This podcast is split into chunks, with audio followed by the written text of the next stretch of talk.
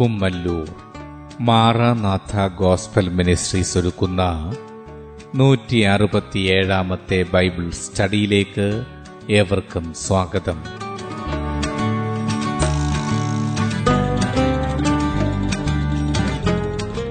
ശിഷ്യത്വം എന്ന വിഷയത്തിന്റെ എഴുപത്തിയേഴാം ഭാഗത്തെ ആസ്പദമാക്കി പിശാചിനാലുള്ള പരീക്ഷകൾ എന്ന വിഷയത്തിന്റെ നാലാം ഭാഗമാണ് നിങ്ങൾ കേൾക്കുവാൻ പോകുന്നത്.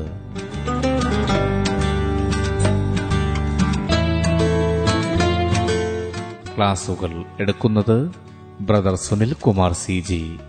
അന്വേഷണങ്ങൾക്ക് nine double four seven two zero double six eight zero.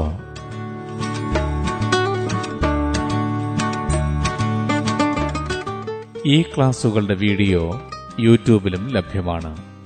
Amen T V network, Trivandrum, Kerala. Triple nine five nine seven five nine eight zero.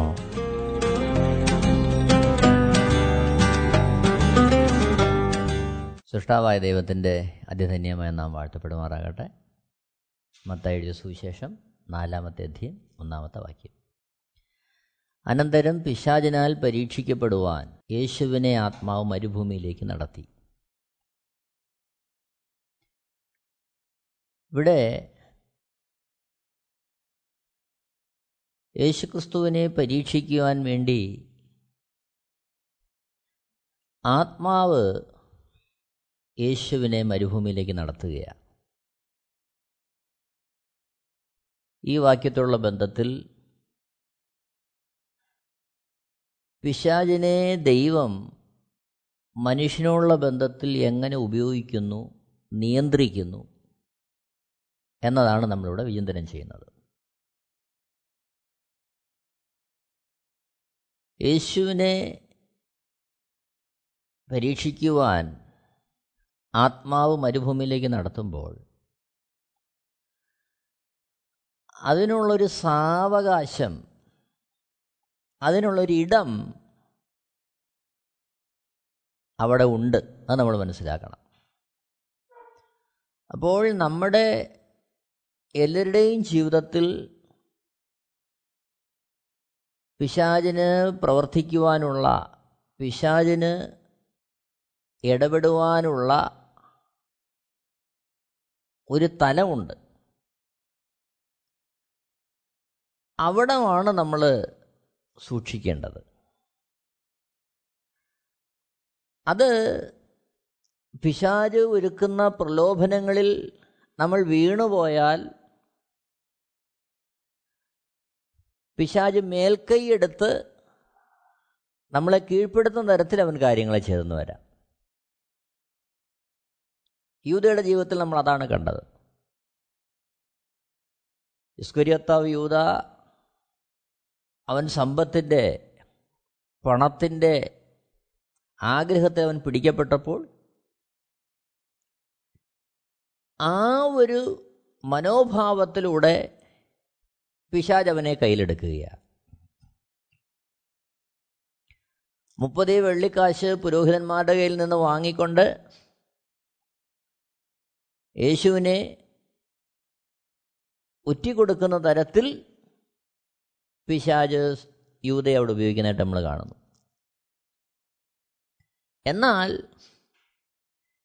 യോബിൻ്റെ ജീവിതം പരിശോധിക്കുമ്പോൾ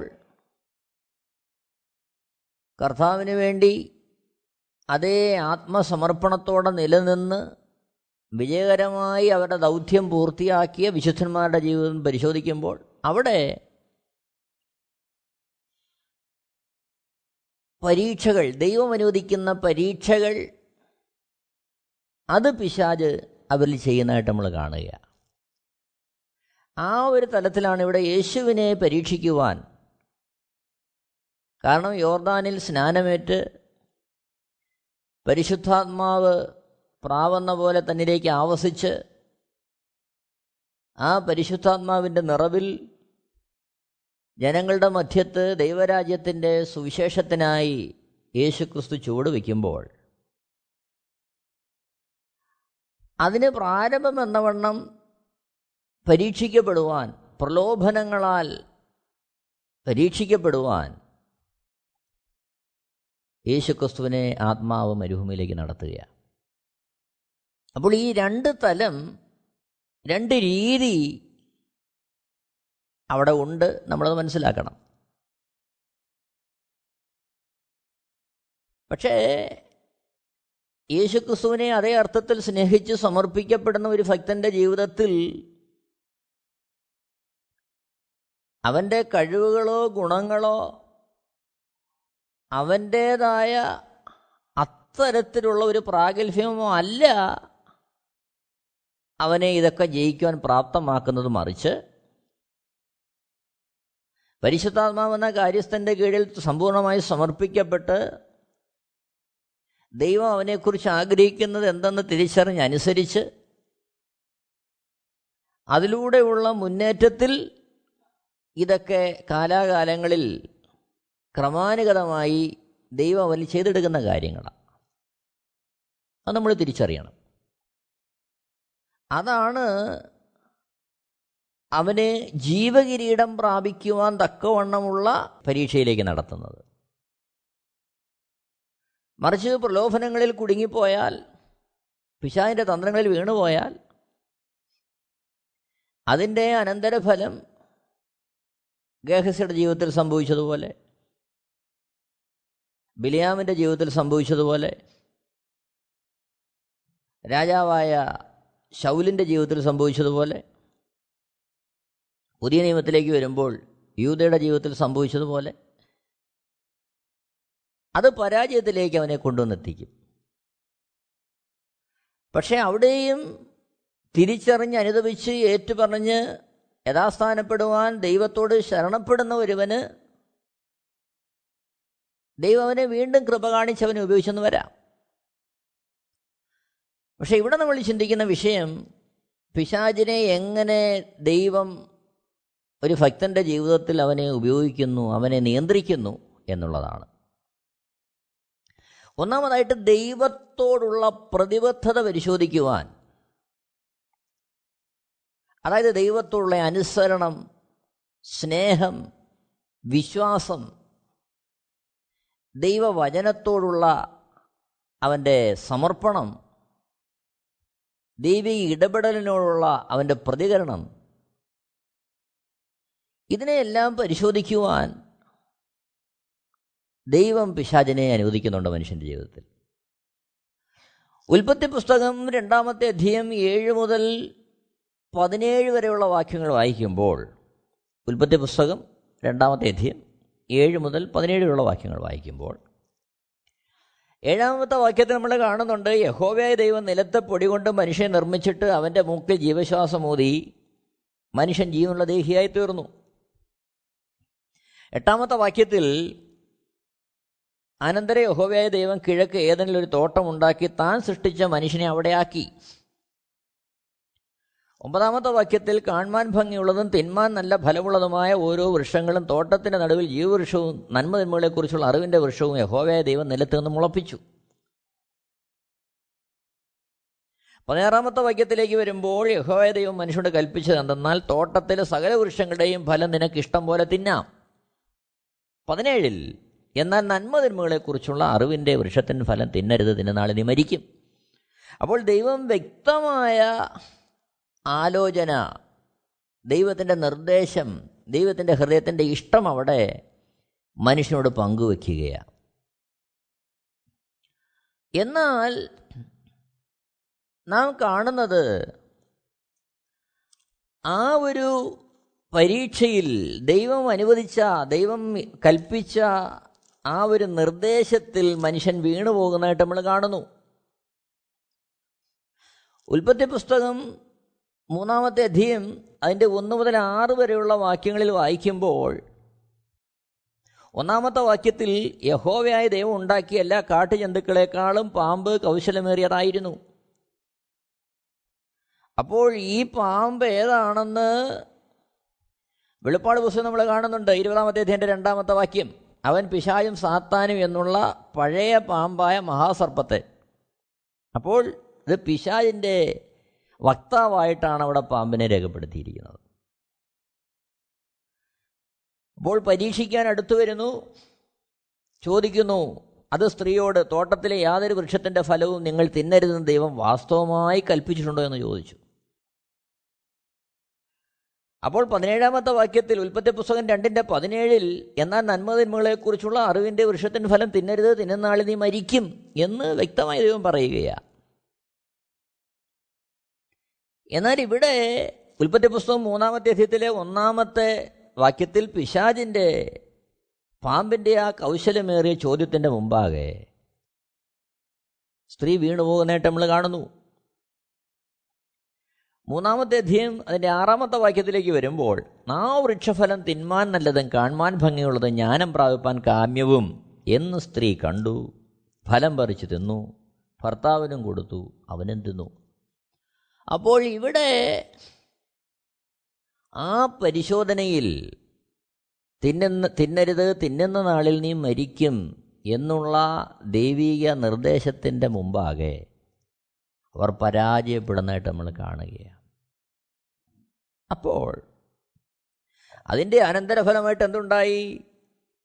ഏഴാമത്തെ വാക്യം ഉൽപ്പത്തി പുസ്തകം മൂന്നിൻ്റെ ഏഴിലേക്ക് വരുമ്പോൾ ഉടനെ ഇരുവരുടെയും കണ്ണു തുറന്നു, തങ്ങൾ നഗ്നരെന്നറിഞ്ഞു, അത്തിയില കൂട്ടിത്തുന്നി തങ്ങൾ കരയാട ഉണ്ടാക്കി. ചുരുക്കി പറഞ്ഞാൽ അതിൻ്റെ അനന്തരഫലമായിട്ട് ഉൽപ്പത്തി പുസ്തകം മൂന്നാമത്തെ ഇതിൽ കാണുന്നത് നമ്മൾ കാണുന്നു. അതിൻ്റെ പതിനഞ്ച് മുതൽ നമ്മൾ വായിക്കുമ്പോൾ സ്ത്രീക്കുണ്ടാകുന്ന വേദനാജനകമായ അവസ്ഥകളെക്കുറിച്ച് പറയുന്നു. അതേപോലെ ഉപജീവനത്തിന് വേണ്ടി മനുഷ്യൻ അഹോരാത്രം അധ്വാനിക്കേണ്ടതിൻ്റെ കാര്യങ്ങളെ പറയുന്നു. ഏറ്റവും ഒടുവിൽ നമ്മൾ നോക്കുമ്പോൾ ഇരുപത്തിനാലാമത്തെ വാക്യത്തിൽ ഇങ്ങനെ ദൈവം മനുഷ്യൻ ഇറക്കിക്കളഞ്ഞു, ജീവൻ്റെ വൃക്ഷത്തിങ്കിലേക്കുള്ള വഴി കാപ്പാൻ അവൻ ഏദൻ തോട്ടത്തിന് കിഴക്ക് കെരൂബുകളെ തിരിഞ്ഞുകൊണ്ടിരിക്കുന്ന വാളിൻ്റെ ജാലവുമായി നിർത്തി. ചുരുക്കി പറഞ്ഞാൽ ഏദൻ തോട്ടത്തിൽ നിന്ന് ദൈവം മനുഷ്യനെ പുറത്താക്കി.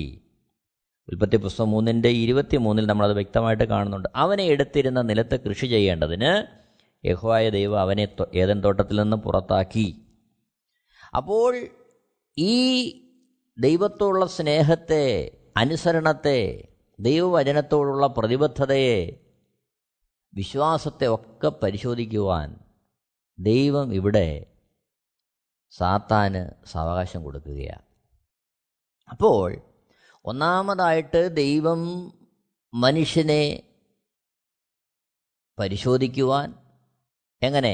അനുസരണവും സ്നേഹവും വിശ്വാസവും ദൈവകൽപ്പനയുള്ള പ്രതിബദ്ധതയെല്ലാം പരിശോധിക്കുവാൻ പിശാചിന് അവിടെ സാവകാശം കൊടുക്കുന്നതായിട്ട് നമ്മൾ കാണുന്നുണ്ട്. രണ്ടാമതായിട്ട് നമ്മൾ കാണുന്നത് നേരിട്ടുള്ള ഇടപെടൽ നമ്മൾ കാണുന്നുണ്ട്. അതാണ് യോബിൻ്റെ പുസ്തകത്തിൽ നമ്മൾ കാണുന്നത്. യോബിൻ്റെ പുസ്തകത്തിൽ ദൈവത്തോട് തന്നെ പിശാച് സാവകാശം ചോദിക്കുകയാണ്.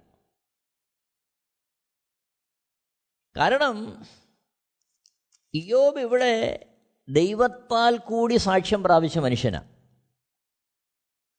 യോബിൻ്റെ പുസ്തകം ഒന്നാമത്തെ അധ്യായത്തിൻ്റെ എട്ടാമത്തെ വാക്യത്തിൽ യഹോവ സാത്താനോട്, എൻ്റെ ദാസനായ യോബിന്മേൽ നീ ദൃഷ്ടി വെച്ചുവോ? അവനെപ്പോലെ നിഷ്കളങ്കനും നേരുള്ളവനും ദൈവഭക്തനും ദോഷം വിട്ടകലുന്നവനും ഭൂമിയിൽ ആരുമില്ലല്ലോ എന്ന് പറഞ്ഞു. അപ്പോൾ യഹോവയുടെ വാക്കിനാൽ തന്നെ സാക്ഷ്യം കൊണ്ടവൻ. അപ്പോൾ യോബിനെക്കുറിച്ചുള്ള ആ ദൈവത്തിൻ്റെ ആ വാക്കുകളെ, അഭിപ്രായത്തെ ഒന്ന് പരിശോധിക്കുവാനുള്ള സാവകാശം പിശാച് ദൈവത്തോട് ചോദിക്കുകയാണ്. അതാണ് യോബിൻ്റെ പുസ്തകം ഒന്നാമത്തെ അധ്യായം പത്താമത്തെ വാക്യത്തിൽ. അതിൻ്റെ ഒമ്പത് മുതൽ നമ്മളിങ്ങനെ കാണുന്നു. അതിന് സാത്താൻ യഹോവയോട്, വെറുതെയോ യോബ് ഭക്തനായിരിക്കുന്നത്? പത്താമത്തെ വാക്യത്തിൽ, നീ അവനും അവൻ്റെ വീടിനും അവനുള്ള സകലത്തിനും ചുറ്റും വേലി കെട്ടിയിട്ടില്ലയോ? നീ അവൻ്റെ പ്രവൃത്തി അനുഗ്രഹിച്ചിരിക്കുന്നു, അവൻ്റെ മൃഗസമ്പത്ത് ദേശത്ത് പെരുകിയിരിക്കുന്നു. അപ്പോൾ എന്തുകൊണ്ടാണ് യോബ് ഇങ്ങനെ ഭക്തനായിരിക്കുന്നത്? അത് ദൈവം യോബിന് നല്ല കാര്യങ്ങളെ ചെയ്തത് കൊണ്ടാണെന്ന് യോബ് ഇവിടെ സമർത്ഥിക്കുക. അതായത് യോബ് ഇങ്ങനെ ദൈവത്തെ സ്നേഹിക്കാനുള്ള കാരണം എന്താ? അവൻ്റെ വീട്ടിനും അവനുള്ള സകലത്തിനും ദൈവം വേലി കെട്ടി സൂക്ഷിക്കുന്നു. അവൻ്റെ പ്രവൃത്തി അനുഗ്രഹിക്കുന്നു. അവൻ്റെ മൃഗസമ്പത്തിനെ അനുഗ്രഹിക്കുന്നു. ഇതുകൊണ്ടാണ് യോബ് ദൈവസന്നിധിയിൽ ഭക്തനായി, നിഷ്കളങ്കനായി, ദോഷം വിട്ടകലുന്നവനായി ജീവിക്കുന്നത് എന്നുള്ള ഒരു പ്രസ്താവന പിശാച് നടത്തുകയാണ്. കാരണം ഇത് ഏത് മണ്ഡലങ്ങളിലും വരും. വെളിപ്പാട് പുസ്തകം പന്ത്രണ്ടാമത്തെ അധ്യായം അതിൻ്റെ പത്താമത്തെ വാക്യത്തിൽ നമ്മൾ കാണുന്നു, നമ്മുടെ സഹോദരന്മാരെ രാപ്പകൽ ദൈവസന്നിധിയിൽ കുറ്റം ചുമത്തുന്ന അപവാദിയെ തള്ളിക്കളഞ്ഞുവല്ലോ. വെളിപ്പാട് പന്ത്രണ്ടിൻ്റെ പത്ത്. നമ്മുടെ സഹോദരന്മാരെ രാപ്പകൽ ദൈവസന്നിധിയിൽ കുറ്റം ചുമത്തുന്ന അപവാദി. അപ്പോൾ എന്നെ കേൾക്കുന്ന പ്രിയരെ ശ്രദ്ധിക്കണമേ, ദൈവത്തിൻ്റെ മുമ്പിൽ വിശുദ്ധിയോടെ, നിർമ്മലതയോടെ, നിഷ്കളങ്കതയോടെ ജീവിക്കുവാൻ ആഗ്രഹിക്കുന്ന ഏതൊരു വ്യക്തിയെക്കുറിച്ചും സദാ അപവാദം പറയുന്ന ഒരു പിശാചുണ്ട്. നമ്മൾ തിരിച്ചറിയണം. എന്നാൽ നാം നിൽക്കുന്നത് നമ്മുടെ കഴിവ് കൊണ്ടോ നമ്മുടെ വിശുദ്ധിയുടെ വലിപ്പം കൊണ്ടോ അല്ല, മറിച്ച് നമ്മളെ ദൈവസന്നിധിയിൽ നിർത്തുന്നത് ദൈവത്തിൻ്റെ സ്നേഹമാണ്, കൃപയാണ്. അത് നമ്മൾ മറന്നു വരുത്. നമ്മളിത് രണ്ടും ഒരേപോലെ മനസ്സിലാക്കേണ്ടത് ആവശ്യമാണ്. അപ്പോൾ ഇവിടെ അപവാദം പറയുന്ന സാത്താൻ അവൻ പറയുകയാണ്, ദൈവം അവനെ എല്ലാ തരത്തിലും സൂക്ഷിച്ചിരിക്കുന്നത് കൊണ്ടാണ് യോബ് ദൈവത്തോട് ഈ രീതിയിൽ സമർപ്പണത്തോടെ ആയിരിക്കുന്നത്. അപ്പോഴാണ് പതിനൊന്നാമത്തെ വാക്യത്തിൽ അവൻ വീണ്ടും പറയുന്നു, തൃക്കൈ നീട്ടി അവനുള്ളതൊക്കെ ഒന്ന് തൊടുക, അവൻ നിന്റെ മുഖത്ത് നോക്കി തേച്ചു പറയും. അപ്പോൾ പന്ത്രണ്ടാമത്തെ വാക്യത്തിൽ ദൈവം പറയുന്നു, ഇതാ അവനുള്ളതൊക്കെ നിന്റെ കയ്യിലിരിക്കുന്നു, അവൻ്റെ മേൽ മാത്രം കയ്യേറ്റം ചെയ്യരുതെന്ന് കൽപ്പിച്ചു. അപ്പോൾ അപവാദം പറയുന്ന ആ സാത്താൻ്റെ ആ ഒരാരോപണം ശരിയല്ല എന്ന് തെളിയിക്കുവാനുള്ള സാവകാശം ദൈവം യോബ് യോബിനുള്ള ബന്ധത്തിൽ സാത്താന് കൊടുക്കുകയാണ്. പതിമൂന്ന് മുതൽ പതിനെട്ട് വരെയുള്ള വാക്യങ്ങളിൽ യോബിൻ്റെ പുസ്തകം ഒന്നാമത്തെ അധ്യായം പതിമൂന്ന് മുതൽ പതിനെട്ട് വരെയുള്ള വാക്യങ്ങളിൽ യോബിൻ്റെ മക്കളെ, മൃഗസമ്പത്തിനെ, വസ്തുക്കളെ എല്ലാം സാത്താൻ നശിപ്പിക്കുന്നതായിട്ട് നമ്മൾ കാണുന്നുണ്ട്. പത്തൊമ്പതിലുള്ള വാക്യങ്ങളിൽ യോബിൻ്റെ പുസ്തകം ഒന്നാമത്തെ അധ്യായം പതിമൂന്നാമത്തെ വാക്യം മുതൽ പത്തൊമ്പതാമത്തെ വാക്യം വരെ. എന്നാൽ ഇവിടെ നമ്മൾ കാണുന്നത് അതിനെയെല്ലാം യോബ് ജയിക്കുകയാണ്. കാരണം ഇരുപത്, ഇരുപത്തൊന്ന്, ഇരുപത്തിരണ്ട് വാക്യങ്ങളിൽ നമ്മൾ കാണുന്നു, യോബ് എഴുന്നേറ്റ് വസ്ത്രം കീറി തലചുരച്ച് സാഷ്ടാംഗം വീണ് നമസ്കരിച്ചു. ഇരുപത്തൊന്നാമത്തെ വാക്യത്തിൽ, നഗ്നനായി ഞാൻ എൻ്റെ അമ്മയുടെ ഗർഭത്തിൽ നിന്ന് പുറപ്പെട്ടു വന്നു, നഗ്നനായി തന്നെ മടങ്ങിപ്പോകും, യഹോവ തന്നു യഹോവ എടുത്തു, യഹോവയുടെ നാമം വാഴ്ത്തപ്പെടുമാറാകട്ടെ എന്ന് പറഞ്ഞു. ഇരുപത്തിരണ്ടാമത്തെ വാക്യത്തിൽ, ഇതിലൊന്നിലും യോബ് പാപം ചെയ്യുകയോ ദൈവത്തിന് ഭോഷത്വം ആരോപിക്കുകയോ ചെയ്തില്ല. അപ്പോൾ ഈ ഒരു വിഷയത്തിൽ, ഈ ഒരു പരീക്ഷയിൽ, പ്രലോഭനത്തിൽ യോബ് ജയിക്കുകയാണ്. എങ്ങനെ ജയിച്ചത്? ദൈവത്തുള്ള സ്നേഹത്തിൻ്റെ ബന്ധത്തിലാണ്. ദൈവം ആരാണെന്നും ദൈവത്തിൻ്റെ ആ സമ്പൂർണമായ ആധിപത്യത്തെയും തിരിച്ചറിയുകയാണ്. അതേസമയം തൻ്റെ ശൂന്യ തിരിച്ചറിയുകയാണ്. നഗ്നനായി ഞാൻ എൻ്റെ അമ്മയുടെ ഗർഭത്തിൽ നിന്ന് പുറപ്പെട്ടു വന്നു, നഗ്നനായി തന്നെ മടങ്ങിപ്പോകും, യഹോവ തന്നു യഹോവ എടുത്തു. അപ്പോൾ തനിക്കൊരു ജന്മം തന്നതും തനിക്കൊരു ശരീരം തന്നതും വസ്തുവകൾ തന്നതും മക്കളെ തന്നതും തനിക്കുള്ളതെല്ലാം തന്നത് ദൈവമാണെന്നും ചുരുക്കത്തിൽ താൻ പോലും ദൈവത്തിൻ്റെ ദാനമാണെന്നും അമ്മയുടെ ഗർഭത്തിൽ നിന്ന് തന്നെ പുറപ്പെടുവിച്ച് കൊണ്ടുവന്നത് ദൈവമാണെന്നും അതുകൊണ്ട് തന്നെ ഇതിലൊന്നും നഷ്ടപ്പെട്ടതിൽ ദൈവത്തെ കുറ്റം പറയുന്നതിൻ്റെ ആവശ്യമില്ലെന്നും ആര് പറയുകയാണ്? യോബ് പറയുകയാണ്. അവിടെ അവൻ ജീവിക്കുന്നു. ശേഷം നമ്മൾ കാണുന്നു, രണ്ടാമത്തെ അധ്യായത്തിലേക്ക് വരുമ്പോൾ യോബിനെ തന്നെ തൊടുവാൻ സാത്താൻ ദൈവത്തോട് അവകാശം ചോദിക്കുകയാണ്. നോക്കണം, യോബിൻ്റെ പുസ്തകം രണ്ടാമത്തെ അധ്യായത്തിൻ്റെ മൂന്നാമത്തെ വാക്യത്തിൽ യഹോവ സാത്താനോട്, എൻ്റെ ദാസനായ യോബിൻ്റെ മേൽ നീ ദൃഷ്ടി വെച്ചുവോ? അവരെപ്പോലെ നിഷ്കളങ്കനും നേരുള്ളവനും ദൈവഭക്തനും ദോഷം വിട്ടകലുന്നവനും ഭൂമിയിൽ ആരുമില്ലല്ലോ. അവൻ തൻ്റെ ഭക്തി മുറുകെ പിടിച്ചുകൊണ്ടിരിക്കുന്നു. വെറുതെ അവനെ നശിപ്പിക്കേണ്ടതിന് നീ എന്നെ സമ്മതിപ്പിച്ചു എന്നരുളി ചെയ്തു. നാലാമത്തെ വാക്യത്തിൽ സാത്താൻ പറയുന്ന കാര്യത്തെ അവൻ്റെ വാദമാണ്. സാത്താൻ യഹോവയോട്, ത്വക്കിന് പകരം ത്വക്ക്, മനുഷ്യൻ തനിക്കുള്ളതൊക്കെയും തൻ്റെ ജീവന് പകരം കൊടുത്തു കളയും. നിന്റെ കൈ നീട്ടി അവൻ്റെ അസ്ഥിയും മാംസവും ഒന്ന് തൊടുക. അവൻ നിന്നെ മുഖത്ത് നോക്കി തേച്ചു പറയുമെന്ന് പറഞ്ഞു. അഞ്ചാമത്തെ വാക്യം നമ്മളത് കാണുകയാണ്. ആറാമത്തെ വാക്യത്തിൽ യഹോവ സാത്താനോട്, ഇതാ അവൻ നിൻ്റെ കയ്യിലിരിക്കുന്നു, അവൻ്റെ പ്രാണനെ മാത്രം തുടരുത് എന്ന് കൽപ്പിച്ചു. ഏഴാമത്തെ വാക്യം നമ്മൾ കാണുന്നു, അങ്ങനെ സാത്താൻ യഹോവയുടെ സന്നിധി വിട്ട് പുറപ്പെട്ട് യോബിനെ ഉള്ളംകാൽ മുതൽ നെറുക വരെ വല്ലാത്ത പരുക്കുകളാൽ ബാധിച്ചു. ഇവിടെ നമ്മളൊരു കാര്യം ചിന്തിക്കേണ്ടതുണ്ട്. ദൈവസന്നിധിയിൽ നിഷ്കളങ്കനും നേരുള്ളവനും ദൈവഭക്തനും ദോഷം വിട്ടകലുന്നവനും ദൈവത്തോടുള്ള ഭക്തി മുറുകെ പിടിച്ചുകൊണ്ടിരിക്കുന്നവനാണെങ്കിലും അവൻ ഇങ്ങനെയുള്ള പരുക്കുകളാൽ, ഇങ്ങനെയുള്ള പ്രശ്നങ്ങളാൽ ബാധിക്കപ്പെടാം. ഈ കാലഘട്ടത്തിൽ ജീവിതത്തിൽ എന്തെങ്കിലും കഷ്ടങ്ങളോ ബുദ്ധിമുട്ടോ പ്രയാസങ്ങളോ എല്ലാം വന്നാൽ അനേകർ ചിന്തിക്കുന്ന കാര്യം, ഇത് ശാപം കൊണ്ടും കയ്യിലിരിപ്പ് കൊണ്ടും കയ്യിലിരിപ്പിലെ ദോഷം കൊണ്ടും അങ്ങനെ പല വിധത്തിൽ ചിന്തിക്കാം.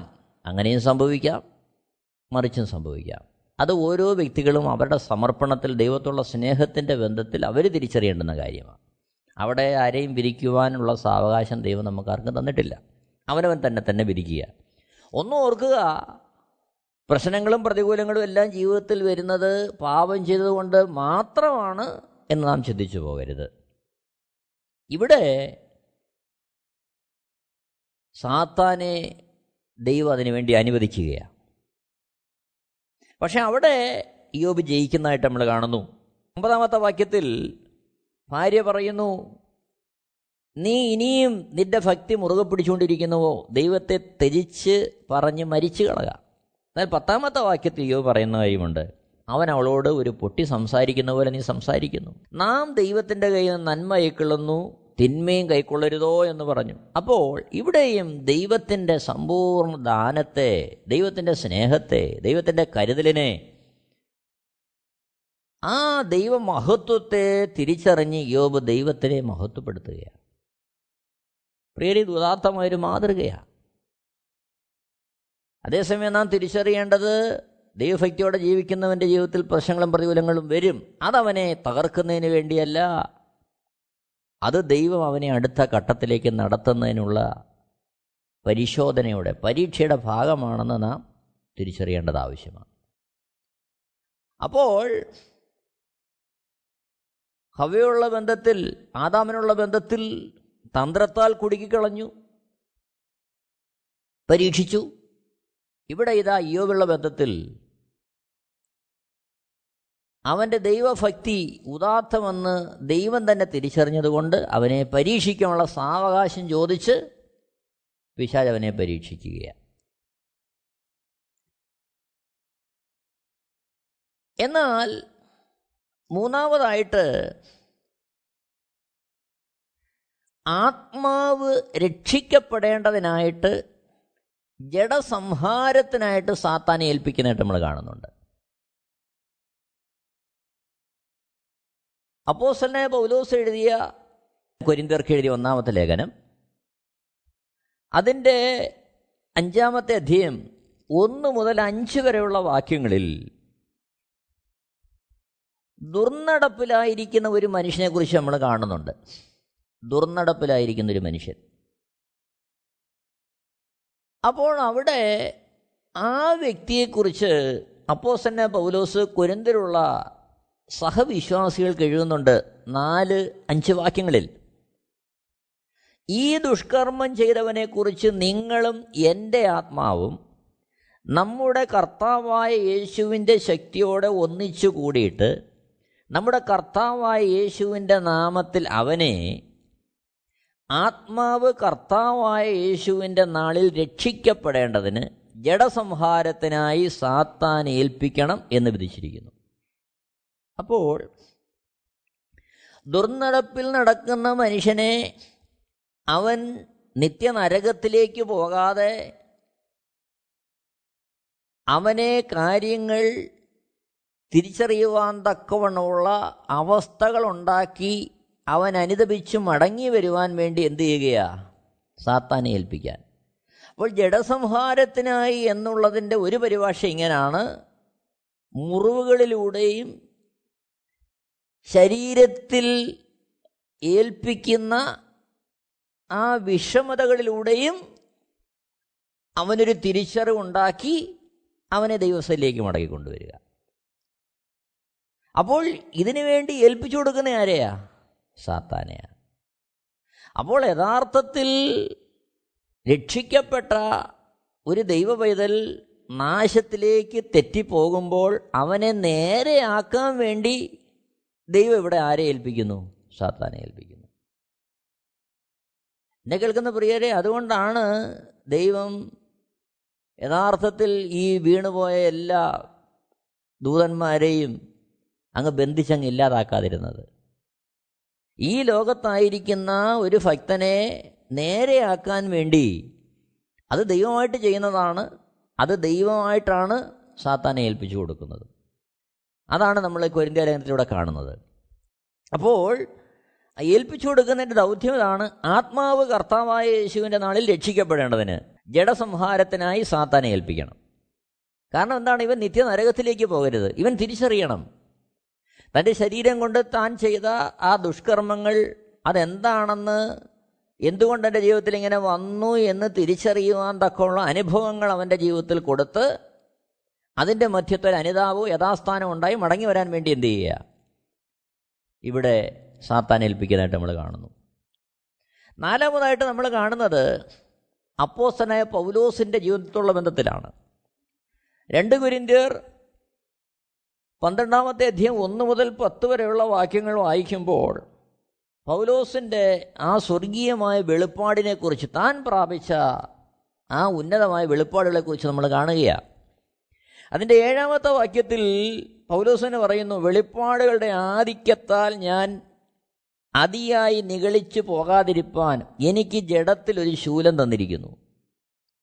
ഞാൻ നിഗളിച്ചു പോകാതിരിക്കേണ്ടതിന് എന്നെ കുത്തുവാൻ സാത്താൻ്റെ ദൂതനെ തന്നെ. നമുക്ക് വളരെ അതിശയകരമായിട്ട് തോന്നും, കർത്താവിന് വേണ്ടി ഇത്രയധികം പ്രയോജനപ്പെടുന്ന, വെളിപ്പാട് പ്രാപിച്ച ഒരു മനുഷ്യൻ അവനെ വീണ്ടും ബൂസ്റ്റ് ചെയ്ത്, അവനെ വീണ്ടും ഉത്സാഹിപ്പിച്ച് വീണ്ടും വീണ്ടും അങ്ങനെ നടത്തുകയല്ലേ വേണ്ടത്. എന്നാൽ ഇവിടെ അതോടൊപ്പം ദൈവം ചെയ്യുന്നൊരു കാര്യം, ഈ പ്രാപിക്കുന്ന വെളിപ്പാടുകളുടെ മേൽ അവന് നിഗളമുണ്ടാകാതിരിപ്പാൻ കുത്തുവാൻ വേണ്ടി ജഡത്തിലൊരു ശൂലം ഏൽപ്പിച്ചിരിക്കുകയാണ്. ആരിലൂടെ? സാത്താൻ്റെ ദൂതനിലൂടെ. നോക്കണം,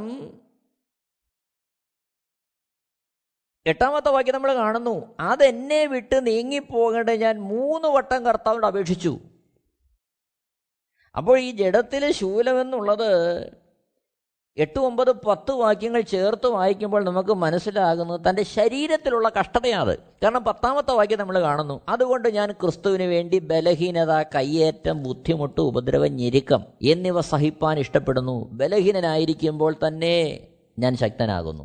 അപ്പോൾ ഈ പത്താമത്തെ വാക്യത്തിൽ നമ്മൾ കാണുന്നത് ഈ കയ്യേറ്റം ഉണ്ടാകുന്നതും ബുദ്ധിമുട്ടുണ്ടാകുന്നതും ഉപദ്രവം ഉണ്ടാകുന്നതും ആദ്യ അത് അത് അൾട്ടിമേറ്റായിട്ട് ഫീൽ ചെയ്യുന്നത്, അതിനുവേണ്ടി ഉപയോഗിക്കുന്ന മണ്ഡലം ശരീരമാണ്.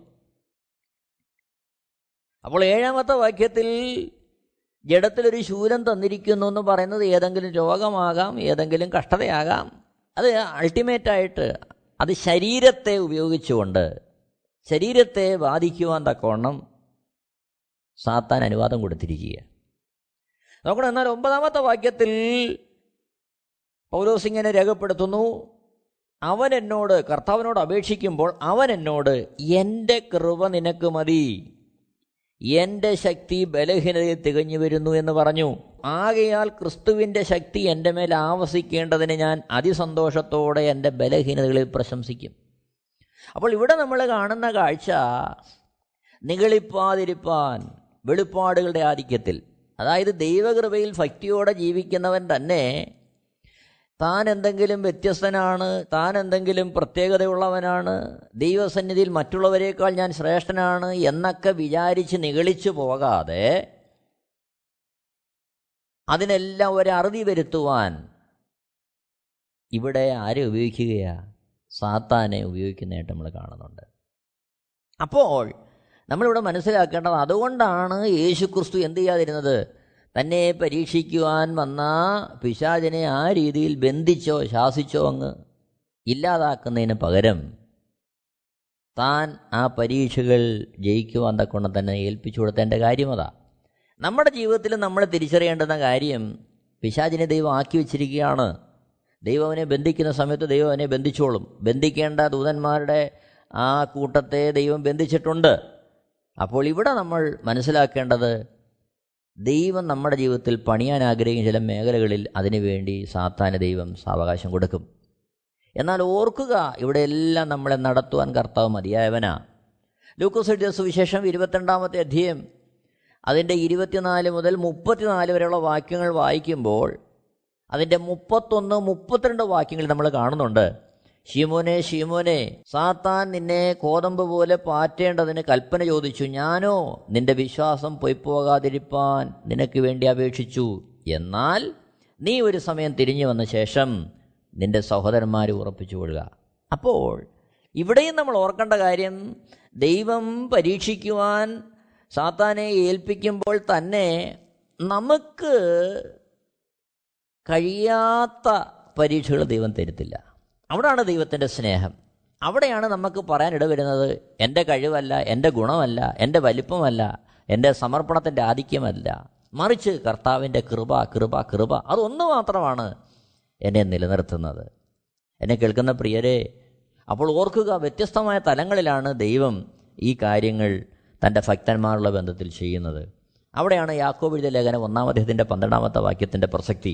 പരീക്ഷ സഹിക്കുന്ന മനുഷ്യൻ ഭാഗ്യവാൻ, അവൻ കൊള്ളാവുന്നവനായി തെളിഞ്ഞ ശേഷം കർത്താവ് തന്നെ സ്നേഹിക്കുന്നവർക്ക് വാഗ്ദത്തം ചെയ്ത ജീവകിരീടം പ്രാപിക്കും. അതുകൊണ്ട് നമുക്ക് നമ്മെ തന്നെ നമ്മുടെ ക്രിസ്ത്യ ജീവിതത്തെ ഏൽപ്പിച്ചു കൊടുക്കാം. പ്രലോഭനങ്ങളാൽ വീണുപോകാതെ ആ പരീക്ഷകളിൽ ജയിക്കുന്നവരായി ജീവകിരീടം പ്രാപിക്കുവാൻ തക്കോണം നമുക്ക് നമ്മളെ തന്നെ ഏൽപ്പിച്ചു കൊടുക്കാം. വളരെ സൂക്ഷ്മതയോടെ, വളരെ വളരെ പ്രാർത്ഥനയോടെ, വളരെ ദൈവ ഭയത്തിലും ദൈവസ്നേഹത്തിലും സൂക്ഷ്മതയിലും നാം സൂക്ഷിക്കേണ്ടതാണ് നമ്മുടെ ക്രിസ്ത്യ ജീവിതം. അലംഭാവത്തോടെ ജീവിക്കാനുള്ളതല്ല. നമുക്കതിനായിട്ട് നമ്മളെ തന്നെ ദൈവത്തിൻ്റെ മുമ്പാകെ സമർപ്പിക്കാം. നമുക്ക് നമ്മളെ തന്നെ ഒന്ന് ഏൽപ്പിച്ചു കൊടുക്കാം. ദൈവനാമം മഹത്വപ്പെടട്ടെ. എല്ലാവരെയും ദൈവം ധാരാളമായിട്ട് അനുഗ്രഹിക്കുമാറാകട്ടെ. ആമേൻ. Amen T V network Christian internet channel, സുവിശേഷീകരണത്തിന്റെ വ്യത്യസ്ത മുഖം തേടിയുള്ള യാത്ര, YouTube and Facebook. Amen T V network, Trivandrum, Kerala. ഞങ്ങളുടെ വിലാസം: മരനാഥ gospel ministries, Marankuzhi, Kummallur P O, Kollam ആറ് ഒൻപത് ഒന്ന് അഞ്ച് ഏഴ് മൂന്ന്. അന്വേഷണങ്ങൾക്ക് nine double four seven two zero double six eight zero.